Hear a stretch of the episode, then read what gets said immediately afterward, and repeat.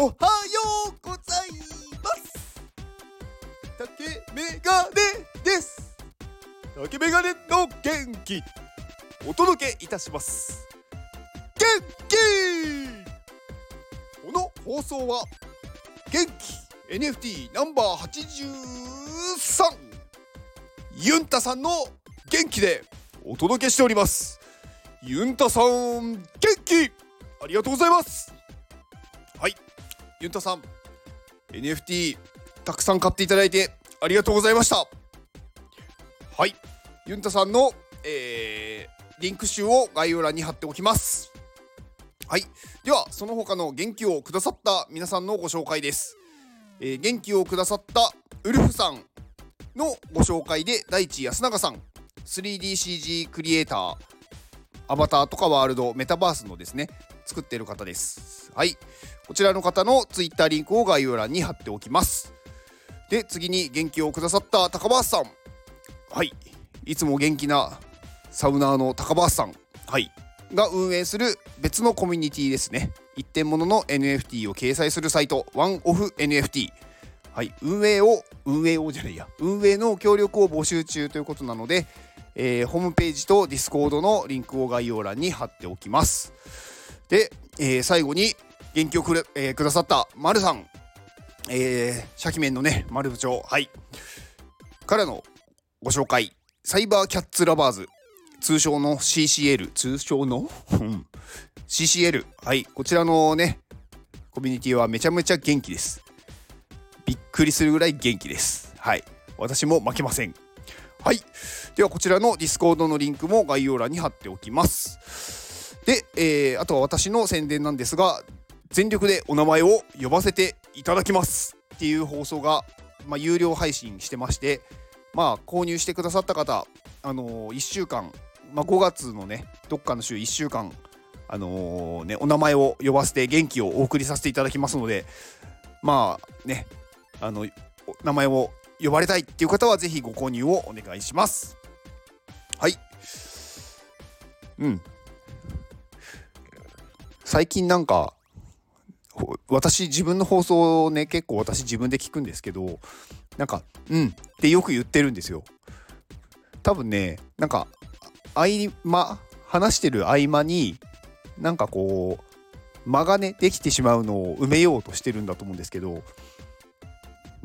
それがやっぱりねあんまり多いと気になりますね。これ聞いてる人は気づくんですけど、話してると無意識に出てるんで気づいてないんですよね。だから間をね気にしない、間ができても恐れないっていう心でいこうと思います。でまたこう言っちゃうんですよね。つい出てしまう。そんな話はどうでもいいとして、私結構よく言われることがあって、行動力ありますよねとか、すぐやりたいと思ったことやってますよねって言われるんですけど、実はそうでもないんですよ。今でこそかなり行動できるようにはなってきましたよ、前に比べたら。でも多分ね皆さんの方がすごく行動してると思います。私かなりね動き遅いんですよ。今私がねすごいどっぷり使ってる、Web3 という、界隈の、NFT っていうものも、皆さんって NFT を知ってその後 NFT を購入するまでってどれぐらいの時間がありました？多分早い人だと本当に聞いてすぐ面白そうって言って、例えばねそこで仮想通貨、暗号資産を購入してすぐにNFT を買ってみようって言って、本当に1日暗号資産とかその仮想通貨の口座って作るのに1日でできないところが多いんで、すぐでも作って、例えば1ヶ月以内に NFT を買ったっていう人は結構いると思うんですよね。私 NFT を知ってから NFT 買うまで半年ぐらいあるんですよね実は。だから知ったけどずっと見てたんですよ、何も買わず話だけ聞いてるみたいな。へーって思って見てただけなんですよ。だから実はね結構行動力ないんですよ。でもね面白いって思ったらそっから行動することはね多いんですけど、だから結構ねそういう方も多いんじゃないかなって思ってて、なんか自分は行動力がないからダメだって思わなくていいと思います。なんかねその時が来たら勝手に動くと思うんで、で動き出したら多分ねどんどん動いていけるんで、なんかあんまり気にせずに自分のタイミングでいいと思うんですよ。でそれをね繰り返していくとどんどんその幅が狭くなっていくんで、幅っていうかその気づいてからやろうまでが、なのでそうすると秒で動けるようになると。いきなりね秒で動こうってなるのはねそういう訓練をしてる人なんですよね。昔からというか小さい頃から、まあもしかしたらもう才能と言っていいのか分かんないですけど、そういう能力を最初から持っていて何でもすぐやるっていうことができる人もいると思うんですけど、私はそうではない人だったんですよ。今結構ねその辺は訓練してというか練習して、まあそういう行動はなるべく早くできるようにはなりましたけど、だから結構今すごい活動してる人でも昔全然活動というか行動できなかったっていう人はいるんじゃないかなって思ってるんですよね。だから私結構ね他にもそういうの多くって、NFT もそうですけど、その最初にっていうかさっき言った仮想通貨、今はまあ暗号資産っていう名称がまあ正式名称というのかなになってますけど、これもなんか最初に買ったのって、最初に知ったのってすごく前なんですよね。